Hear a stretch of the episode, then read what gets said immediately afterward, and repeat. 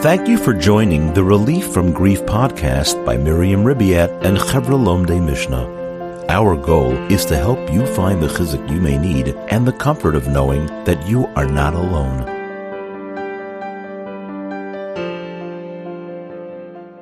Hi, everybody. Thank you so much for joining me here today on the Relief from Grief podcast. Today, actually, we are going to be doing something a little bit differently. This is actually a recording from a Zoom talk that I gave a few months back for Project Light. It was a talk that I gave to girls that have a friend that lost a parent. It spoke, you know, a lot about how to relate to your friends, things to say, things not to say. Which, of course, I will. You'll, if you listen, you will hear how it's discussed that it's very unique, very individual, but some things that many girls found very helpful. Much of it came because of my interviewing many people that I interviewed for the book. I wish someone would have told me. So I hope you enjoy it. I hope you find it helpful because Baruch Hashem, many people really have found it very helpful. Thank you so much. Okay, so I'm going to start off. I'm going to tell you a little bit about my story. I was helping seminary for a few months when my brother, who was 13 years old at the time, was diagnosed with leukemia. He was sick for 10 months and then he was Niftar. It was very, very difficult. It was, besides the loss of my brother, it was also the change in the whole family like dynamics to see my parents pain to see, see their sadness and like to be so helpless. There was nothing that i could do about it. It was like a very very strong kind of pain. When it was coming up to his first yahrzeit or i should say really when it was his first yahrzeit and we went to the cemetery and it's like a very you know serious day and a very I guess, sad kind of day. And I'm trying to be in the mood, but I was very, very seriously dating my husband at that point. And I'm from Detroit. My husband, I saw someone even ask me where I'm from. I'm from Detroit. My husband's parents, both his parents actually also grew up from Detroit. So when I went to the cemetery to my brother's kever, I saw my mother-in-law's parents were like right there, right next to where my brother is buried. And all I could think about is like looking at this kevarim and looking at the names and thinking like, oh my gosh, oh my gosh, I'm here for my brother. But look, I see this guy that I'm dating. I see his grandparents. It must be a good sign. It must be, you know, they know what's going on. They whatever. I was like very into just the fact that there are his um, grandparents. And a week later, I got engaged. And it was really, I have to say that it was very special, being that I come from a small community, although really any communities today. But you know, the whole community really rallied with us when my brother was sick, and they really, really joined in simcha when I got married. It was they were really, really happy. I got married, I had a baby right away, and things kind of went along, you know, normal, the way things kind of, you know, I expected. A few years into my marriage, I had, I had a sister, an older sister who was not married yet. And she she had some like just weird symptoms, nothing major. But when she went to the doctor, it was quite a shock to find out that she had cancer. I really kind of randomly called her up. I'm like, Hi, Esty, how are you? And she tells me, Yeah, I'm in Sloan. I just found out I have cancer. That was on a Tuesday. The, Friday afterwards, my mother called me up, and my parents didn't know yet. She didn't want my parents to know yet until she like went to more doctors and we had like a like a real, you know, more prognosis, We know, more what's going on that Friday, my mother calls me up and it was pretty close to Shabbos. And she's like, I know you're busy. I know it's close to Shabbos, but like, I really have to speak to you. So if you could please just answer the phone or call me back as soon as you could. So I quickly grabbed the phone. I couldn't even imagine like what in the world could she possibly say. And she says to me, Miriam, I, I just, I, I have to tell someone. I just feel so bad springing this on you, but I just came out from the doctor and I have cancer. My mother herself, she actually had some symptoms, but she was so petrified that we're really like an open family. We talk about everything, like there's no secrets. But she was just so petrified that she didn't tell anyone that she felt something and that she made an appointment and like nothing. So this is totally, totally like shocking. And it was very, very difficult the next few years. Life really became all about, you know, PET scans and CAT scans and this kind of test and that kind of test and chemo and radiation and, you know, how, what were the results and waiting for the next results. And neither of them ever really got a really good result. Like there was always like, you know, if it was just status quo, we were happy. No one ever got like a really good result. And during this time, my parents came into Lakewood. I live in Lakewood, and my parents came into Lakewood for a chasna. And in the middle of the chasna, my father had a heart attack and died. Now, really, I say he had a heart attack and died because that's a normal thing to say. I just have to put this out there that I don't completely believe he had a heart attack. I think he just died. It was so quick and so sudden that that I say he just died and therefore his heart stopped. Who said that? His heart stopped and therefore he died. But either way, he had a heart attack and he like died instantly. And during that shiva, like I kept on looking at my sister, who at that point was really sick and she was really not looking very good. And I kept on saying, okay, she's going to somehow get better. She has to get better. I mean, it only makes sense that she's going to get better, right? My brother died. Now my father died. My mother is sick. Hashem like, wouldn't make her die also, right? Except that she did die. Eight months later, she died. And shortly after that, my mother was niftar. So I went through a lot of loss. And like someone just asked, I, I do write about it sometimes when I get in the mood. And I have spoken about it. And normally this is kind of where I would stop and talk about you know the different things i had to work on and the different you know emunah that i had to work on and how i had to let go of what i thought i had you know control over and bringing hashem more into my life and recognizing the good in my life and lots of different things that i had to talk that i had to really work on but i'm not talking about that. Instead i'm going to tell you that my mother died right at the beginning of the school year and i was teaching and it was i had a very very difficult class that year and I was so like not focused. I couldn't focus on my class and I couldn't focus on my family and I couldn't focus on anything. And at some point in the middle of the year, I felt like I was going to lose it. And I was like, I just, I need a break. I can't work. I just need a break. I just, I can't, I can't do this anymore. I was like so emotionally depleted. So I decided that the following year I was not going to go back to teaching. And I took the year off. I actually took off, I think it was about a year and a half. And after a year and a half, I was like, okay, time to get back to work. What do I want to do? It was very interesting to me that I absolutely like did not want to classroom. I didn't want to step into a school, forget about a classroom. I think I was so traumatized from years when all this like sickness was going on. And then that's such a difficult year. I was like, done. I, no classroom for me. So I had to figure out what I wanted to do, and I really didn't know. And one day I see this ad about this office that was looking for someone to do very like mindless work, like data entry, only a few hours a week, working from home, flexible hours. I was like, oh my gosh, perfect. This is exactly what I can handle right now. Let me do this. If you know they hire me, let me work for a couple months, and then I'll you know figure out what I want to do. So I called them up and I went for an interview and I was hired and I started working for this organization, a nonprofit organization called Chevra Lomdei Mishnah. So Chevra Lomdei Mishnah started off as an organization that we have people that learn Mishnah, or Gemara for someone that has a shloshim or a yahrzeit, or it could be that they themselves don't have the ability to learn or don't have the time to learn, or it could be, you know, for a shloshim coming up, they said that they're going to learn certain mishnayos, they don't have the time for it. So come to Chavla Mishnah, we have people that are sitting and learning and they're going to learn for you.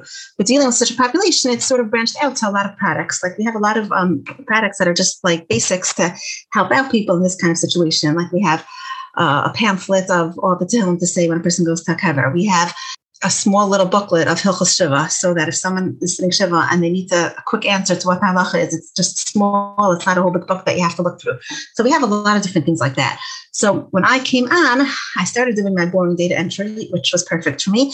But it slowly branched out to like I, I, I, like to write. I write sometimes. So, hey, we have a blog on our website. Why don't I start writing? So I started writing for the website. And then we hooked up with an organization called Links that deals with girls and boys that went through a loss. So it was like, hey, why don't I? We, we hooked up with them and I started writing for, them, a publication that comes out a couple times a year and I write for them. And slowly I got involved in like a bunch of different things, writing things and not writing things.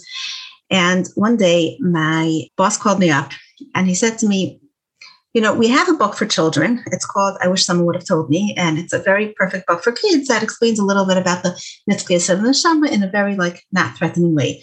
We have that for kids. We have a book for adults. It's called The Neshama Have an Aliyah. And it explains, you know, what happens to the Neshama right after person lifted. It explains what a person could do that first year and the yahrzeit and all that type of stuff. But we have nothing for teens. And unfortunately, there's so many teens that, you know, that went through loss today. Like, how could we not have something for teens? That's it. We have to do something for teens. So we started talking about like, you know, who should write it and what format. And we were going back and forth. And I don't remember if it was that conversation or a conversation the next day or something, but I said, you know, maybe I could do this. Let me try this out. So I hung up the phone and I was all ready with this new job of writing a book for teens. And I have to tell you that it was a very, very inspirational journey for me. I don't know, for lack of a better word. I was I interviewed a lot of girls and a lot of boys that went through loss. And I was really, really amazed at these people that like went through so much and internally they were working on themselves like so much. But like it was a type that no one's going to know unless you're like a very good friend with them. No one's going to know like what they're working on. But they really were making changes and i really i have a lot of teenage boys kanara and like i used to hang the phone and tell my boys oh my gosh that's it. When you you know start your you, you have to marry someone that lost a parent. These people are just they're, they're incredible. They're they're really amazing. So it was very fulfilling for me it took me about two and a half years to write the book and when the book was finished, people would ask me, like, what's the point of the book? What do you want the teen who reads this book, who needs this book, what do you want them to gain from it? And I told them there's two things. Number one is that when a person is going through grief, there's a very wide range of emotions. And they could go from like one end of the spectrum to the other end of the spectrum, like in seconds. And that can make them feel crazy. If one second you're sitting and you're talking and you're laughing with your friends, and the next minute someone says something that totally triggered you and you start bawling, like that can make a person feel crazy. So I wanted to be very clear that, like, to all these, you know, people that like you are normal. Like if you are crying one minute, if you're laughing the next minute, it's totally normal. And the same thing if a girl is standing next to their sister and someone comes over and says something, and this girl thinks it's the most insensitive thing, and she's so hurt by her. And how could someone, you know, say that? And her sister could be like, what, what what's the deal? Like, what did she say already? And you know, the next one could be the opposite, where you know the, a girl could feel like so what's the big deal that she said that? And the sister could be so insulted. And it can make a person feel crazy. Like, why am I always the opposite of everyone? And why is like my emotions changing so quickly? So I wanted to be like very clear that whatever you're feeling, it's okay. I mean, I write a lot about different tools that could help a, a person, you know, different different ways to help themselves get through all these, you know, kinds of different emotions, but it's all normal. And the other thing that I stress a lot is that if you need help, also, it's like normal. Uh, go get yourself help. It's not a big deal. It's not a stigma. It's not crazy. Getting yourself help is very normal in such a situation, whether it's a teacher, principal, an aunt, a therapist, or whatever it may be, like go get yourself help. And after I wrote it, and we were, like, I was discussing with whoever the we is, I guess my boss, Abba Hickens, and, and Sarifka from Links, and whoever else, like, I realized that we realized that it's really not only for a teen that went through loss to read this book, because just like I just explained to you, and it's you know good for you to understand that if you have a friend that went through loss, she can have this wide range of emotions, and you don't have to go crazy because she keeps on changing her emotions. Like it's good for everyone to know like what a girl could really be going through. So really, anyone that's you know a neighbor or an aunt or a friend or a principal or a teacher could read this book to really get an understanding of what these girls and boys might be going through. As a matter of fact, I was talking to my neighbors. My neighbors kind of, you know, came along with me on this journey. They're hearing about this book that I'm writing. I don't think they believed it was ever coming out because it was taking forever and talking about it. It's almost done, and now it's really almost done, and now it's almost done again. And then I brought out, you know, pictures of the covers to, you know, get everyone's opinions about which cover we should do. And then we nicked all those covers, and it had to be new covers. So it finally came out, and they all know about it, and they're all like, you know, I really want to read it. I just I want to get into the head of this teen. I, I want to understand what they're going through. So really, it's a book that really could benefit, you know, anyone that knows anyone that went through loss. So I'm going to talk now about some of the things that I talk about in there and how if you have a friend that went through loss, a parent or sibling or anything else, it's very, very normal for them, for this girl to feel a lot of anger. Now, if one day your friend looks at you and your friend says to you, you know, I'm really angry. I'm angry at Hashem. I, just I don't know how he could do this. Like after everything that we did, I mean, all the time that we said in our class, I mean, all the time that was said in school, and you know, all the time that I spent with my cousins, and the davening, the extra davening I did with my siblings, and my aunts on my father's side, and my aunts on my mother's side, and there was so many things going on. And what does Hashem do? He takes my mother. I, am just, I'm angry at him. I, I can't help it. I'm just angry at him. Now, uh, a high school girl's initial reaction to that could be like, oh my gosh, help, we can't talk that. No, don't talk like that. And, and we have to strengthen our Muna and, and we're going to start learning the Muna. And, you know, everything that Hashem does is all good and, and it's Bashert and this is really what Hashem wanted from you. And that could be like the natural instinct to tell someone that says, I'm in Hashem. But at this point, she doesn't need to hear that. At this point, what this girl wants to hear is simply validation. She needs to hear, you know, you're, you're right. Of course you're angry at Hashem. What happened to you is so painful. It's so hard to understand how such a thing could happen. This girl needs to hear that, you know, that she's normal, that she's okay. And if possible, maybe if the conversation continues, you could you know, gently seguin into a conversation of saying, you know, as you grow up and as you work through yourself and as you make changes in yourself, I think eventually that anger, you know, you're, you're going to let go. You're going to let go. But for right now, all she needs to hear is validation. Of course, you're angry. It makes so much sense. Who wouldn't be angry? The same thing if she just is angry in general, even if she's normally a placid, easygoing kind of person, and now she's all angry and she could be angry at everyone in the whole world.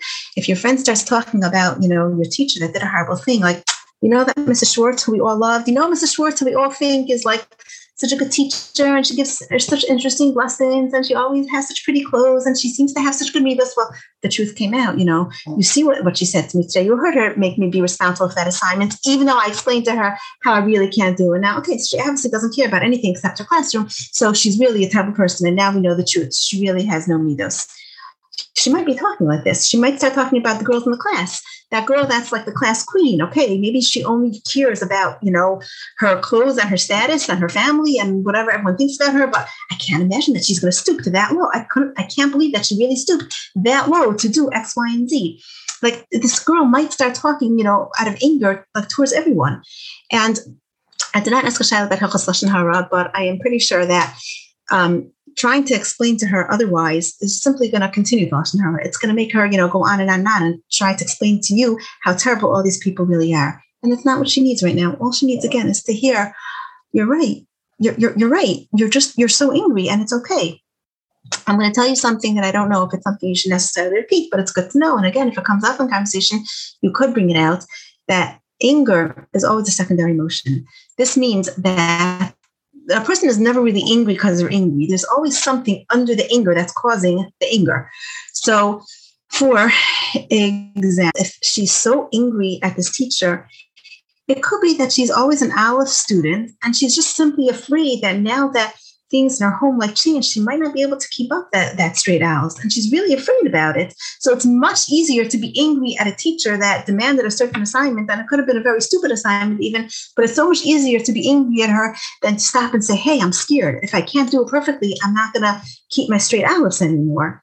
And the same thing, she might feel jealous towards this girl that still has her normal family life and didn't go through any major traumas like she did. So instead of saying, Hey, I'm jealous, it's so much easier to say, Oh my gosh, she's a terrible person. I can't imagine that she would stoop so low. So the best thing that you could really do for your friend is to simply just validate and listen. It's important to like make yourself into a safe person that she knows what she has someone safe. It's important for her to know that she has someone safe that she could talk to the same thing with jealousy. Imagine if your friend turns to you and says, I'm so jealous. I'm just so jealous. I mean, every time I look out of my window on Shabbos and I see men, I see fathers walking into their house after shul, I'm jealous of every single family that has a father to say Kiddush at the Shabbos table. Every single time I see a mother and a, a daughter shopping together, I feel, again, you know, we have, many of us have that personality of wanting to be like fixer man. It's like, oh my gosh, I'm going to fix this up. You're jealous? Okay, no, I'm going to talk to you. I'm going to tell you how terrible jealousy is. I'm going to tell you how we can't be jealous but that's not what she wants to hear right now. Even though you might think you have all the right answers, right? We learned since we're four years old. Are, are you jealous of someone that has glasses? No, because you don't need glasses. Everyone has exactly what they need. But your friend is really jealous right now. And like any emotions, at any time in life, not just when you're a kid, but always when an emotion comes, if you don't want that feeling, by trying to push it away, oh, 100% assurance that it's staying 100% fully you want to get rid of an emotion, you have to like accept it. Okay, so now I'm jealous. Now I'm angry. Now I'm sad. Hi, jealousy. You want to stay by me for a little bit? Okay, you could. That's really how we have to. That's one of the ways that we help ourselves get rid of emotions. So if you're going to start telling your friend how terrible it is that, that she's jealous and she really shouldn't feel jealous and she has the exact package that she's supposed to have and she is so strong and she's such an amazing person, you're going to turn her off. You're not going to be someone that she's going to want to talk to. So again, it's just about validating. Of course, you feel jealous. How can you not feel jealous? It only makes sense you feel jealous. I probably would also feel jealous. Who wants to not have a mother or not have a father? Of course, we're jealous of people that do have both parents. I just want to take a minute to add that sometimes, like these types of conversations, could feel so huge to to anyone, but especially to a high school girl that never really, you know, had to deal with these types of things. And it's really, really okay to go get yourself help for you to speak to a teacher or your parent or I don't know, whoever you feel like is a person that could help you out. Because I'm to explain to you what I mean. Like if you go running to your teacher or principal or whatever, whoever is in the school these days that people that girls talk to, and you say, and you tell them, you know, so and so, she really needs help. I mean, you should hear the way she's talking. She's angry. She's jealous. She's cries every minute. She, you know, she changes emotions every second. I don't do this. I spoke to a lot of girls. Most girls that I spoke to said to me, I don't want to be singled out. I don't want any teacher to come to me and pull me out and try to talk to me and try to be my savior and try to help me. So, although there may be those few girls that do want it, it seems like most people don't. And if a girl is not ready to get themselves help, then even if the teacher calls her out, and even if the teacher tries to call, you know, speak to her, chances are she won't really make any changes. She won't open up to the teacher because she's not interested. And if she could trace it back that you went and you spoke to the teacher, that can make her feel very resentful towards you. But what you could do is you could get yourself help how to handle these situations what to say, how to make proper boundaries. Just because your friend wants to talk to you every night for four hours straight doesn't mean that you have to. It doesn't mean that you're a bad friend by saying, Look, I really have to go now. I just can't be on the phone anymore tonight. It's okay for you to learn how to handle it. And when you learn how to handle these types of conversations, besides you're helping yourself, you're really also helping your friend because you're making yourself into a better person to be able to really be a safe person for her to share with you. So I really want to stress that it's really okay to go get yourself help because it makes sense that you should need help. Let's talk about guilt. Imagine one day you're shopping and your friend turns to you and your friend says to you, No, I feel so guilty. I, I was seriously the worst daughter. I don't know how I could have been such a awful daughter. I, I, I just, I, I don't know. I just feel so guilty. Now, again, your initial reaction might be to say, What? What do you mean? You were such a good daughter. What do you mean? You always did so many good things for your parents, blah, blah, blah, blah, blah. But again, that's not what she wants to hear. I wouldn't say it's to validate with guilt, but along the same kind of definition is more to like identify it. Like, Aish, you really feel guilty. Now, chances are that if she turns to you and says to you, I feel guilty, she'll probably tell you guilty also. And I don't know what she's going to say, but I'm going to assume that things that she might say is that she feels so guilty because she always is fighting with her parents. She might say, you know, I just always, my mother, I always thought my mother just didn't get it. She never let me do what other girls wanted to do. She always gave me a hard time. She always gave me a hard time about buying all the latest things on style. She always thought I had enough clothes when I never had enough clothes. And I was just always uh, fighting with her. How could I be such an arguing person? Even that's of an argument. Okay, it's true. I didn't know that she was going to get into a car and be hit by a drunk driver and killed, but like, why did I always have to argue with everything? And when a girl says something like this, the best thing to really answer is to help her see that in the moment she was just being a regular person. Nobody is perfect, and we all do things at times that we shouldn't do. But she was being a regular person, and probably even if her mother didn't like it that she was always arguing with her, probably her mother was happy that she was a regular girl. And this is what regular girls do. Regular teens are going to argue that they need that other Shabbos outfit. It's just the way of the world and and that's okay. She might tell you how she's such a terrible daughter because her father was in the hospital and her mother begged her to come and her sibling went to visit all the time, but she never did. She simply never went because she much rather be with her friends. She much rather be hanging out with all of her friends. And again, bring her back to the moment. What was going on in the moment? Maybe there was just denial. Maybe this girl really couldn't handle seeing her father so sick and so weak and hooked up to all types of tubes. So this is her coping mechanism. So by kind of bringing the girl back into the moment, it could help her realize that maybe she didn't act the perfect way, but she was human and she acted in the way that she had to act in the moment.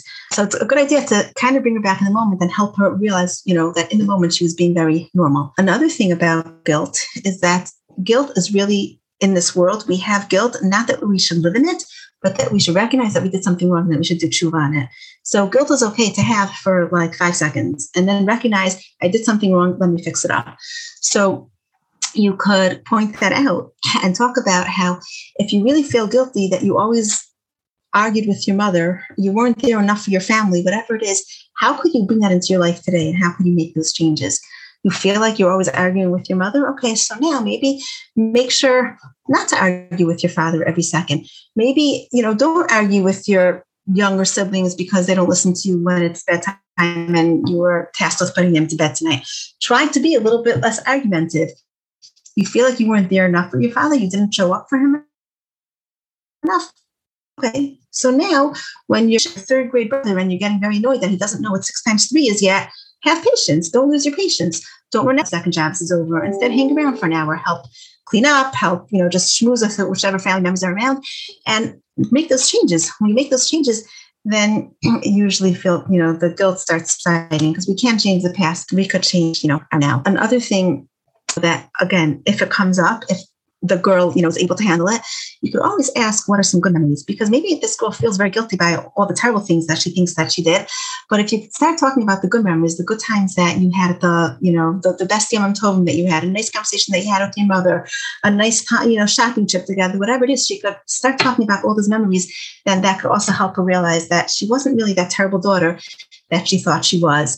And at some point, she might need to hear, well, you were that best daughter, but don't start off with that because right now, right in the moment, that's not what's going to really help her. I just want to also quickly point out that there is something called complex grief that I'm not going to talk so much about, but complex grief is when there was really a real situation in the home. Maybe the mother had a mental disorder. Maybe she didn't have mental disorder, but she was just a very difficult person to get along with. Maybe there was, maybe she's this girl's a parent, a, a, child of divorced parents, and she almost feels relief that now she could say she's an orphan as opposed to a, parent, a child of divorce, which has much more of a stigma to it. So there could be a lot of situations when the grieving is much, much different. It's much worse, it's much intense, and it has a lot of other factors to it. So usually that's not the case, but I just want to point it out because if it is the case, then these things might really be much more real and you know much much bigger. And why am I telling this to you? I guess then maybe it is something that you would need to speak to someone about. But let's assume that in most cases, for Hashem, that's not really the that's not really the issue. Okay, the next thing that I want to talk about is morbid humor, and I like that because I definitely like morbid humor. Morbid humor is that kind of like dark humor that some people hate and some people love. So I know that I could be with my two of my sisters and we could say something very morbid about having, you know, so much of the family dead or whatever it is. And then we could start laughing as if we just said the funniest thing in the world and we're like doubled over and laughed. And my other sister will be looking at us and being like, how could you talk like that?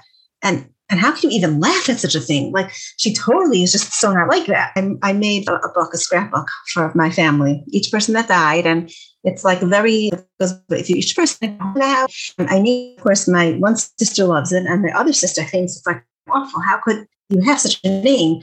I just remember showing it to a friend and she what do you want to write like a nice pasta thing? And I was like, no, this is what it is. It's a dead people family. Really a coping mechanism for, you know, for many people. Now, it might be the type that you friend has this morbid kind of humor and you absolutely love it and you want to, you know, go right along with her and joke with her about it, then call it a vote. Go ahead and go do it and have a good time. But if it's something that makes you feel very uncomfortable, it's okay for you to say, you know, like when you talk like that, I, I, I really can't handle it. I, I'm just going to step back and I'm not going to say anything and I'm going to wait until this conversation ends. Because as much as you want to be there for your friend, you also have to be there for yourself. And it's okay to say, this is something that I really am not okay with. I really can't deal with this. So you go ahead and I'm going to, you know, I'll come back when when you're done. Of course, it's also the opposite. If you have this morbid humor and you want to make, you know, morbid jokes to your friend, but she's not okay with it, then don't. My friend told me that her daughter was in seminary and there was a girl in there that didn't have a father and she had this morbid kind of humor. And it happened, it sounds like it might have happened more than once, but even if it happened only once, she walked into a room where the girls were talking about fathers. And she walks in and she hears the word father and she's like, how can you be so insensitive and talk about fathers? And all the girls like looked at her horrified. And then she burst out laughing. She's like, just joking, just joking, which is probably not the healthiest, uh, you know, way. But I think for her, it was probably one of her coping mechanisms, and she needed this, you know, morbid kind of humor. Another thing that I want to talk about is about talking to your friends. Wait, I'll talk about siblings also a little bit. Really, what I'm saying really is also about siblings, but we'll talk about that a little bit afterwards, I guess. Let's say keeping like remembering talking about the girl's deceased parent it might be the type that she doesn't want it might be the type that she loves it so really it's up to you to ask her like what is it that you want if you want to tell her that you know you passed by such and such a store and when you passed by you remember when you were in the store together with your friend and her mother and you had such a good time and you did this and you did that and whatever maybe your friend doesn't want to hear it right now maybe she, you know, she might be the type that will say, like, I'm in a good mood. I'm happy. We're doing whatever we're doing. And you're going to bring up that memory about my mother. And suddenly I'm going to feel so much pain. So unless I'm talking about, you know, my mother, don't, please don't bring it up. It might be the type that she might tell you, I love when people remember her. I love any memories.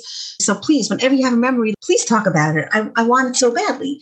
But again, it's very individual. Each person may totally have like a different, you know, a different take on it. Like if you know two girls that lost a parent, you might hear from each person completely opposite things. And like I said earlier, they're both completely normal and they're both completely okay. So it's really up to you to kind of, you know, find out what it is that these that these girls want you know, it could be that someone lost their parent when they were just a baby and they really don't know their parents.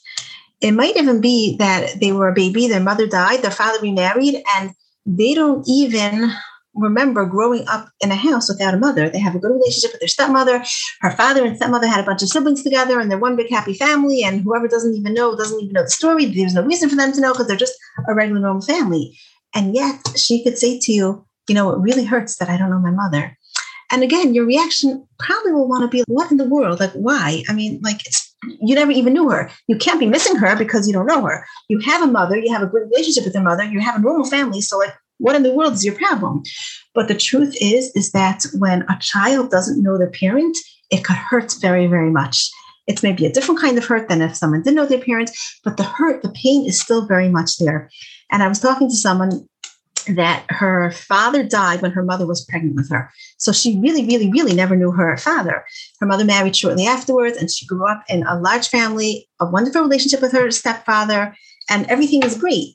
And when she told me that, she really like she really feels like an orphan. I, I just I couldn't understand it. And I was like arguing with her. I'm like, but it doesn't make any sense. Like you're not different than anyone else. Okay, fine. So maybe you go to Schultz say a skirt, but you're the same as like any other normal, regular person.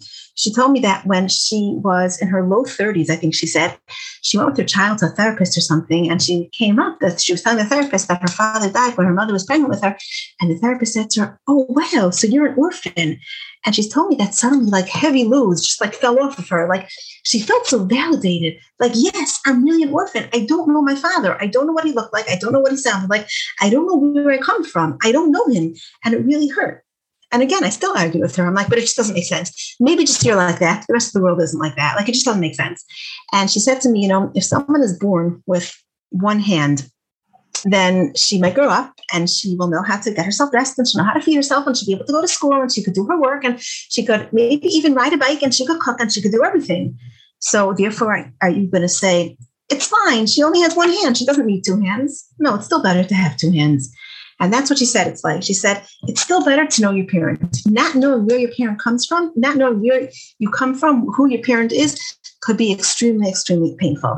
So if one day out of the blue your friend tells you that she's an orphan, even though her father died 15 years ago and she has no idea who she is, again, it's just understanding, just validating and saying, my gosh, that must really hurt. I, I can't even imagine. So I just wanted to point that out. I'm going to talk about going back to school now. Um, going back to school for a girl that just sat Shiva could be very, very scary. It's almost like they were like in a bubble. They were in a bubble of Shiva. They were in a bubble in their own house. They didn't leave their own house. Everyone came to them. It was all about them. They were the center of attention. And suddenly that bubble bursts and she kind of is walking out one door into another door of a completely different world. And it could feel very, very scary going back to school. What's everyone going to say to me? Is everyone going to look at me? Is everyone going to talk about me behind my back? What are the teachers going to say? And it could be very, very scary. If you have the opportunity, if it's like the type that you, talk to her before she goes next day, again, you could ask her, What is it that I could do for you? Maybe you want me to walk into the classroom together with you and I could say, Hi guys, Bruffy's here. And then you could say, Hi, I'm still the same girl. And that's it, the ice is broken. Maybe you want me to follow you around in the hallways. So when every single girl that ever went through loss comes over to you and now they all talk to you, now they all think that they have to be your best friend, that could kind of like end the conversation and shoo you away. Maybe you want me to do nothing and you just want to see how the day goes. Whatever it is, it's okay. That's okay. You should ask your friend, what is it that you need from me? I'm here for you. You tell me what I could do, and I would like to do that for you. The same thing with friends. One girl told me that she had a very, very close core of friends. And when she came back to school, it was like, oh my gosh, you, you guys are like in a whole different world than me. Like, I can't believe that, like, you really care about your greed. I can't believe you really care about what you learned to school Shabbos. Like, don't you know that like people die? And when a person dies it so doesn't matter if you got a 70 or an 80 or 100 on text it so doesn't matter what you wore to school Shabbos. It so doesn't matter um, what your friend I don't know said to you or thought of you or whatever. Like it just doesn't matter. Like how could he be talking about such trivial things? And uh, it's it's a very real feeling. And in the moment the girl really feels like that. And you could just like feel like you're just like worlds apart she was telling me that she just couldn't relate to her friends and slowly they shifted apart. And she looks back today and she says, I wish there was a teacher. I wish there was someone that would have helped me like hold on to these friendships because friendships are so important and they were really important to me. And I, I, I didn't want to lose them. At the time, I thought I just couldn't be friends with them anymore, but they were my really good friends. Like I needed them. So if this is what's going on for you, your friend being her distance and she's shutting you out and she feels like she can't talk to you and you can't, she can't relate to you, she needs the space and she needs the time to just get grounded a little bit, come back to reality, to, you know, process everything that that happened to her in the past few weeks, months, whatever it may be, and give her the space. And if you could do that for your friend, then eventually she'll come back to you and your friendship probably will be even better and stronger because you gave her exactly it even if it could feel a little hurtful to you. Because, of course, if you're going to be shut out suddenly from your close friend, it could feel hurtful, but it's really nothing personal. It's nothing against you. It's all of her, you know, trauma and her grief that she is working through. Another thing that I am going to talk about is going, is having a simcha. When a person has a simcha where there's a missing parent, that could bring up a lot of fear and a lot of anxiety and a lot of different emotions, a lot of different feelings. So again, you could ask your friend, what is it that I could do for you? And I've tried to fear is sometimes the you know it, it's not really about the simcha itself. It might be something as simple as well, not simple, but you know, my mother is going to pull this off. My father always like helped her so much. How's she going to do this herself? And if that's the case, then you could help her try to maybe figure out like a plan of what she could do to help her mother or who she could ask for help or whatever it may be to help this, you know, situation be a little bit easier if she could pinpoint it. Sometimes it's really hard to pinpoint really, you know, where the fear, where the anxiety, where the sadness is coming from. But a big thing at Simchas is what silly, crazy, insensitive things are people going to say? So I know that one girl said to me, when my brother had a bar mitzvah, and people came over and said, oh my gosh, your mother is looking down and she's so proud. She felt like this lady is saying, Hi, bar mitzvah boy, you don't have a mother. In case you forgot, I'm here to remind you. She thought it was very insensitive and very wrong. On the other hand, if no one says anything about the deceased mother, the family might feel like, oh, great, so my mother died three years ago, and you forgot that this family ever had a mother. So it's not always, you can't always really know what the right thing to say is. And the girl might not even know herself what she really wants to hear. So sometimes it really could be difficult. But again, you could see, it, you know, it depends, I guess, what your relationship is, what your age is, what the silk is. But do you want me to come and, you know, follow you around with tissues? And as soon as you start crying, I'll have a tissue for you so you could, you know, make sure your makeup doesn't run. Do you want me to just kind of stay, you know, like a wallflower? But if you need me, I could come running. Should I just stay home near my phone? So if you want to call me in the middle to just, you know, vent for a few minutes, I'll, you know, try as much, as much as possible to be able to answer the phone. One thing that could be very helpful is to go through what possible crazy things um, people might say. And if you go through all the different retorts that, you know, she wishes she could give, but she won't, it could really help. And it could also be a fun activity, you know, together. Like if someone comes over and says, Oh, your mother is so proud. I know that she is. Then I personally would want to say to them, really, how do you know? Like, did you speak to her? Because I wasn't able to speak to her in a while. So if you could speak to her, then I have a message for her. Could I please tell you something to say to her. You know, there's a lot of different things, retorts that we want to give depending on what the comment is, but go through with your friend all the different possible comments that people might say and and all the different retorts that you wish that you could give.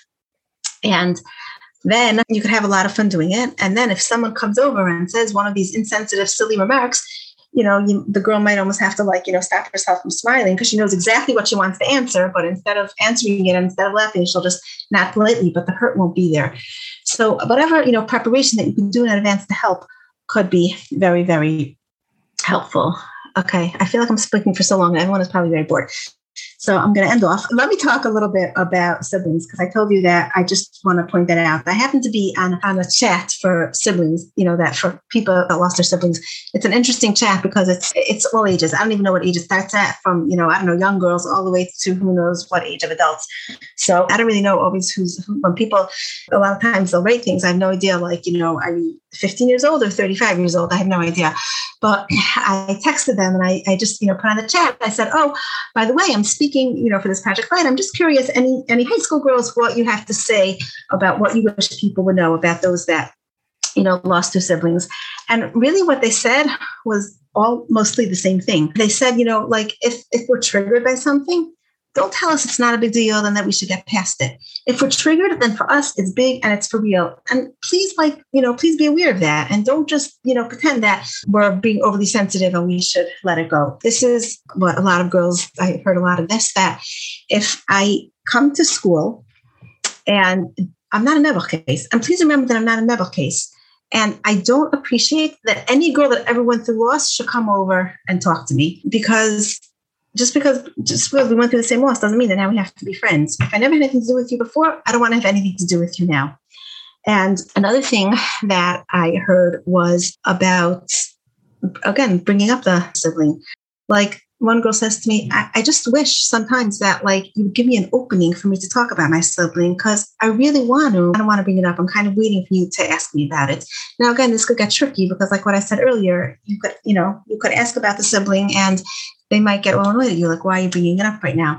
So it's definitely something that could be tricky, but I just wanted to put it out there. Then again, it's always fine to ask, you know, when I have a memory about your sibling or when some I have a question, whatever, do you want me to ask, or is it better that I wait until you bring it up? You could get the feel from your friend. So I want to reiterate again that if you need help, if you feel like this is very, very big for you, to please and self help because when you get your self help, you are you're being a much better person to be able to help your friends, and you're not gonna get drawn into something that's too big for you. And the truth is, is that you know when when we feel needed, when a person feels needed in the beginning, it's very like we feel good. Oh, she needs me. I'm her friend. I'm her person. She talks to me all the time. It could be a very good feeling, like she really needs me. Do I could for her, but eventually it feels like just too much. So it's okay to it's okay to speak to someone to see exactly, you know, what you could do, what you should, you know, whatever it is that you know you need to do whatever you need help. I also want to point out that as human beings, you're going to make mistakes. So it's very simple and easy to be talking to your friend tomorrow or next week or next month, and you're going to go home and you're going to be playing the conversation in your mind and you're going, oh, I didn't value I try, you know, telling her what to do. I tried speaking to her about Emunah. I, I, I oh my God, one thing is, oh my gosh, I'm a terrible person. I can't believe it. I messed up. It's very, very typical. And again, I want to point out you're human. You're going to make mistakes, especially if this is like a new learning experience for you, then you're definitely going to make mistakes. And it's okay if you, you know, feel like you could, you could go back the next day and you could say, you know, I felt like I really didn't validate your pain enough yesterday. So I just want you to know that I was thinking about you and I get it. Like you're really in a lot of pain. You're really angry. You're really sad. You're really whatever. And I just want to point that out. It might be better to leave it alone. And next time such a situation happens, you'll be more prepared for it you know, I don't think I said before that when you are listening to your friend, it's really like important also to again to ask them like, you know, kind of to tell them like, I really want to support you. So what is it that you need from me? Do you want to just listen? Do you want me to give you feedback? Do you want me to hug you? Do you want me to just sit quietly with you? Like it's good to ask to get a feel. Everyone has different needs, and it's okay to find out from your friend directly what it is exactly that she needs. Another thing that I wanted to point out is that you might start judging yourself for feeling emotions around things you might deem now are silly. Like, how could I really be upset at this grade that I got when my friend's mother died? How could I really be upset at the, the, the mess that my sister left in my room when her father died and she can't stop crying that she doesn't have a father anymore. Like, how could I care about these little things? Oh my gosh, there's such so much bigger problems. I can't believe it. How could I feel, you know, how could I feel how could I be making a big deal about things that are so much smaller? So you're human, you have your life, and these things are real things and they're going to come up. You might have a clearer perspective now on what's really important. But doesn't mean that anything small is not going to bother you. Small things are still going to bother you you. And if you try just, oh, I can't, I can't let this bother me. I, it's just, it's too silly. Then what's going to happen is, is that, like I said, stay there. It's not going to go away. It's going to come back even strong. So I just want to end off by telling you like this, that nothing is random in this world. So the relationships that you have with your parents and your siblings and your neighbors and your friends and your teachers and your cousins and whoever else. It's not random. Hashem wanted you to have these relationships with these people for your growth, which means that, okay, I'm sort of making this up now, but I think it's true that like, it's not like, oh, you happen to be friends with Khani and Khani's father died and, and now you have to learn how to deal with your friend. It's more like, no, Hashem wants you to learn how to deal with a friend that lost a father, so he's going to make you be friends with Hani. Like I said, it sounds right. Don't quote me on that because I'm not really sure. But but nothing really is completely random. And your friend now is going to have to go through a lot of growth and a lot of change. And you really have this opportunity to go um, along with her on this journey and to make changes for yourself as well. And you might be surprised that at how much you might learn about yourself and how many changes you might make. Like, for example, you might learn that you're a very good listener, and this is a very important skill that you never realize how important it is. You might realize the opposite that you know you talk a lot and you better stop talking and you better start you know learning how to listen more. You might become less judgmental. You might learn how to be less self right. You might learn more about boundaries and you might learn about pain. It's really a real thing, and pain in this world really exists. You might learn how to give empathy, how to receive empathy. And all these things are really, really important with all of our relationships. It's lessons that you could learn that you could carry over today into your own personal life with all relationships that you have. And what's even more important is that as you grow up and you get married and you're going to have to start a whole new, you know, relationship with your husband and with your in-laws and with your husband's siblings and all types of people. These are really lessons that you could really carry in that could really be very very beneficial for all future relationships. So it's really an opportunity for you to um, really grow and to make changes.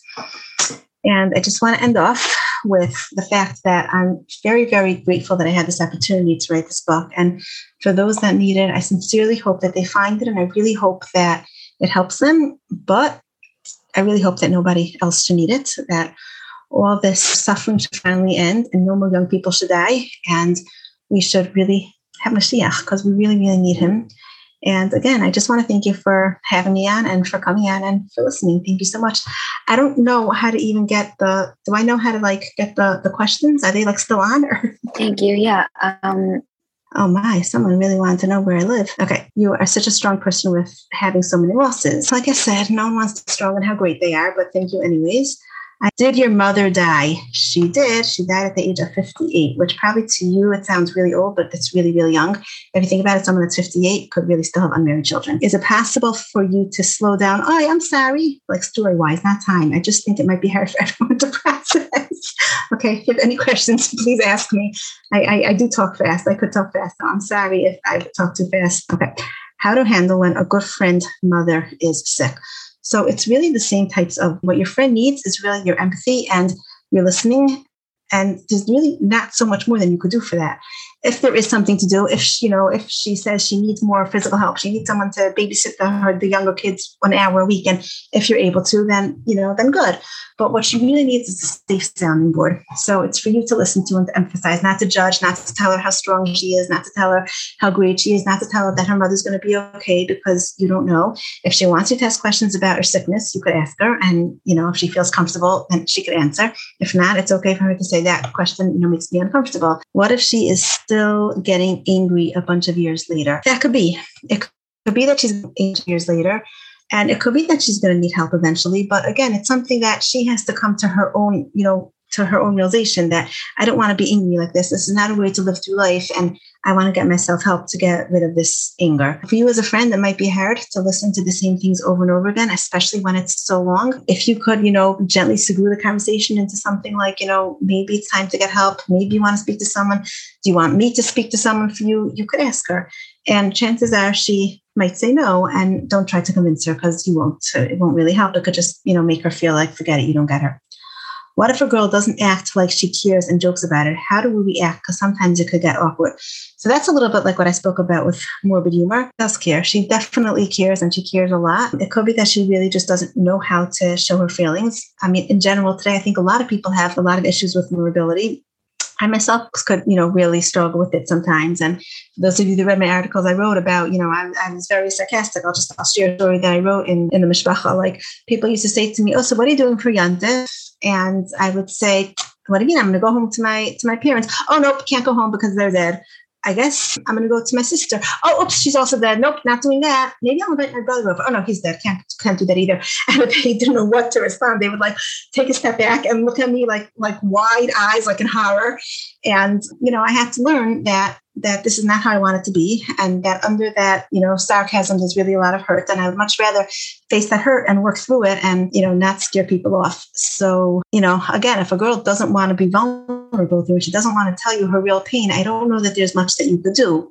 If you have the opportunity to bring it up and say, you know, what's really going on for you, you could try, but something tells me it, you know, it won't work. Is this only for people who lost a parent or also for other situations. So it's for other situations as well. I spoke about siblings and I did not speak about, let's say, grandparents or even people that like, you know, that they knew, a neighbor, an aunt, an uncle. But you could probably apply most of what I said to, you know, to any situation. If jealousy isn't allowed in the Torah and repressing it isn't healthy, which I totally agree, then why does the Torah say we can't be jealous or even anger and all emotions? We can't just turn our emotions off. Exactly. So I meant to say this and I forgot that jealousy is in the Torah and we, we see it from Cain and Hevel. Hashem put jealousy in this world. It's a real emotion, and we are going to struggle with it. And I'll give you a personal example. I had a few years ago something that was okay. I'll just tell you what it was. It doesn't really have to be a secret. When someone that I was very close with was pregnant, and I was having a hard time with it because my youngest at that point was I don't remember how old she was, but she was pretty old, and I was housing for another baby myself. It was hard for me, and this person I was very close with her, and I was truly, truly happy that she was pregnant, like sincerely, truly, a hundred million percent happy. But there was jealousy in me. And I remember calling up a friend and saying, like, I'm a terrible person. I'm so happy that she's pregnant, but like, but I'm not. I'm, I'm jealous. And the first thing she said to me is, why are you fighting your jealousy? It's never going to go away then. And it was so true. I had to just face it. Yes, I am jealous. This is hard for me. This is something that I really want for myself. So I'm jealous. But but now I could work through it. Now that I'm not fighting it, I'm able to work through it. So we have to work through our emotions, but Hashem put emotions in this world. We're not Malachim. Malachim don't have emotions. We have emotions. So it's important for us to acknowledge it and then we could work through it. As long as we're fighting it, it's going to come back stronger. We can't just turn our emotions off. And that's why we have to acknowledge them and then we could work through them. What about a friend who recently lost her mom and she loves to put it in your face because that's her way of healing? The only problem is that a lot of times I won't know what to answer because I'm scared I will say the wrong thing. For example, I'll say like to a group of girls, oh yeah, my mom doesn't make me lunch anymore. And she'll just my mom doesn't either. Okay. Like I said, that's me. And laugh. And I'm usually unsure what I should do because if I laugh, maybe she'll be upset. But if I don't, then she like, you know, can laugh. So again, it's something that you really have to ask her because it's true. I mean, like those kinds of remarks are definitely, you know, hiding a lot of pain. If it's a type that you could just go over and hug her without saying a word, maybe that. But it might be the type that you have to, you know, ask her, like when you say these things, should I laugh with you or should I not? Should I try to respond to you? Should I tell you I'm sorry that I mentioned my mother? Like ask her what it is that she wants. Of course, never mentioning a mother in front of a lost mother isn't won't make a very good relationship either. So I wouldn't really think that would be the right answer. But you know, sometimes you you know you could ask her, and you know what? Sometimes it could be uncomfortable, and it's okay. Like it's just there are situations in life that are uncomfortable. What if when you tell your friend that you can't talk now because you need to take a break for yourself, and they get hurt and get their anger out on you and say things like you aren't even a good friend? Then how do you be there for your friend when you upset her? So, like I said, we're allowed to make boundaries, and it's okay to make proper boundaries. And if your friend gets angry at you because she thinks you have to be there for her 24 7, that's really not on you, that's on her. And that's something that she has to work through. So it doesn't mean that you should tell her, you know, hey, you got to work through it. It's your problem. But it's okay to her, you know, I really care about you and I really want to listen to you. But like, I, I just right now can't talk on the phone anymore, but we could talk later. If you're constantly feeling like, you know, she's angry at you and now she's not angry at you and now you have to be there for her 24 hours and now she's angry at you again, then again, I would suggest that you talk to somebody about it because um, it doesn't sound like a very healthy relationship. And if the relationship is harming you, then it's, you know, then you have to take care of yourself first because besides for yourself, you also will be a better friend to her when you have healthy boundaries for yourself. Who in your life was niftar? I lost my parents and two siblings. What if they mention their mother random times and you're not sure what her type is? What are you meant to say? Like at random times, she'll be like, I found my mother's. What should you say? I think that if she's bringing it up, I, I'm guessing it's okay to, you know, respond. Oh yeah, you found your mother's whatever. What was that like for you? I'm guessing that she probably that's an opening for her and she wants to talk about her mother. If you try that and it doesn't work, then you could try something else. Or again, you could ask her, what about with people who are friendly with you, or even if you are friends with them, but not super close? And what if with a grandparent that she was close to? Does it depend on the person? Okay, I don't completely understand the question. What about with people who are friendly with you, or even if you are friends with them, but not super close? I, I think that, you know, in most times it's important to just, you know, not ignore the situation so when she comes back to school, it's okay to go over to her and say, I'm really sorry about your loss. Or even to call her up, you know, a week later and say, I know it's probably hard for you, and I just wanted you to know that I'm thinking about you. I'll tell you that there was someone in the community in Detroit that every year she called my mother around this time of year, which is my brother's year. Actually, it was just today. And she, every year she would call up, and my mother never really had much to do with her. The relationship was very like, hi, like the end. But it meant so much to my mother that every year she called up and either she left a message or if my mother answered the phone, it was just a quick like, hi, I'm thinking of you. I know this is a hard time of year for you. And, and my mother appreciated it so much. So I'm guessing that most people really would appreciate such kind of phone calls. But if you get the vibes that she doesn't appreciate it, then let it go. And when you feel so helpless and you want to do something, it always helps to, you know, to daven. Just say a paragraph Tehillim for them, or even in your own words, say Hashem, please, you know, be mechazik or help her get through this, you know, this time. So you are doing something with her, even for her, even if she doesn't know about it. And what if with a grandparent that she was close? Does it depend on the person? Everything depends on the person. But yes, losing a grandparent could be very difficult, especially like today. Grandparents could be so young and girls could be really close to them. So it could be, you know, it could be a very difficult situation. I mentioned this book earlier. I'm going to mention it again. It's called I Wish, no, it's called I Lost Someone Special. It's really written for kids and it talks about the mitzvahs and the neshama and what we could do for the neshama. But like the idea is really for children that lost grandparents. And it might be something that you could even, you know, I don't know, buy for yourself or buy for your friend and whatever, because adults like it a lot also. It kind of gives the message very clear and, you know, in a non-threatening way. Is it the same thing with divorce? If a friend parents got divorced, it may not feel the same as losing a parent, but for them, it can feel extremely sad and they may have sad emotions for a while. You're right, absolutely. I can't talk so much about the divorce because I, Hashem, didn't deal with it personally and I didn't write a book on it. So I, I didn't, you know, interview all these people. I might write a book on it, but the therapist that I worked with in writing this book, her name is Talia Arief, and she's a great person.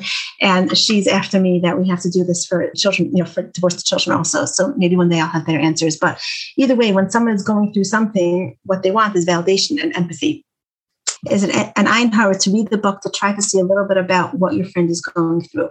No, I actually said in the beginning that like after we wrote it, after I wrote it, we realized that it's really for anyone that you know that knows someone that went through loss any aunt neighbor friend teacher principal like anyone because it really gets you into the minds of these people and really helps you understand a lot my friend lost her father, but she never said a word to me about it. What should I do? I'm going to assume that she lost her father before she knew you. So if she never said a word to you, then she probably doesn't want to say a word to you and you should just follow her lead you know uh, you know it could be like when i was interviewing girls i heard so much of like i just want to be normal i don't want people to know that i, I don't have a, a, a perfectly normal family so it could be that she's you know very afraid of letting you into her what she considers her not normal life so if she doesn't say anything i want to bring it up Thank you so much. My friend lost her father just before the summer, and you helped me understand her perspective and gave me a lot of chizuk. Thank you. I appreciate that. I really appreciate you taking your time to speak. Thank you so much. What about a friend who had a loss a long time ago? How do I treat her? I think we talked about that a little bit before. It's again, it's really following her lead. What you know, what does she want? And it's understanding it, even if it's a long time ago, or even if she doesn't remember the parents, or she only has hazy pictures of them or whatever, it still could be very, very painful for her. So it's definitely something, you know, to remember. What do you tell a friend if she's really angry at Hashem and starts to question her faith? Anyone she can talk to? So there's probably a lot of people that she can talk to. I don't know who you live and what the dynamics are in your school and in your community. If she needs a teacher, a therapist, you know, just a nice lady, a nice man, a Rav, I don't know. But, you know, but whoever could help her, someone that she could talk to. And again, like I said, that it's really, it's it's normal and it's not a crazy thing that someone deals with anger at Hashem. And I wrote about this in my book and I feel like I wrote about in other places also that like uh, someone once was in the book I wrote about a father that, no, a boy that lost his father and he was so angry at Hashem and he, he felt like such a terrible person. Like, how could I be angry at Hashem? And one day his Rebbe said to him, you know, you really have a very close connection to Hashem. And he was very, very taken aback. Like, how could you say that? I'm angry. I mean, we're frum Yidden. You're not supposed to get angry at Hashem. And he said to him, but you're not angry at that Indian guru that lives out in India, are you? So the Bach looked at him like, no, why would I be? Says, why aren't you? Because you know he had nothing to do with this. The fact that at Hashem makes you, you know, realize that this is from Hashem. So that means you really have a relationship with Hashem. So maybe you need to work on that relationship right now, but you're not a terrible person. You're actually a person that's very connected to Hashem.